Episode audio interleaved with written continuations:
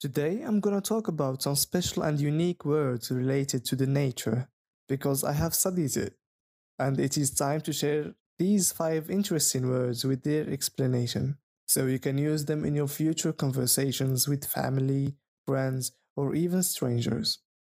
Hey everyone, welcome to our nature vocabulary episode. Today we're going to explore some interesting and funny words related to nature. Let's start with the word flora. Flora is a fancy word for all the plants and flowers in a specific area. So, if you're going on a hike in a new area, you might want to know or to search about the local flora. Next up, we have fauna. Fauna is another fancy word, but this time it refers to all the animals in a specific area. So, when you're out exploring nature, you can impress your friends by talking about the local fauna. Now, let's talk about fungi. They're like the weird cousins of the plant world. They're not quite plants, but they're also not animals. You might recognize them as mushrooms or toadstools.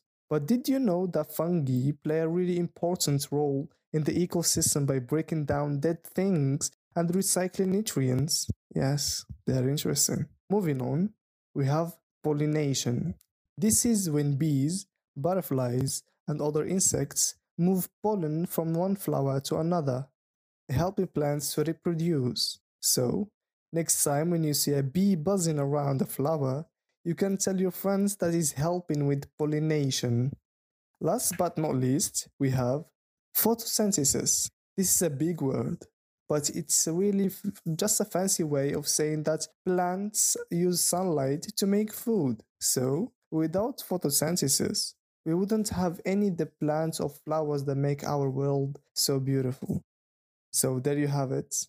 Some interesting and funny words related to nature. I hope you enjoyed learning a little about the natural world around us. Thank you so much for listening to this episode. Don't forget to press the follow button and see you the next time.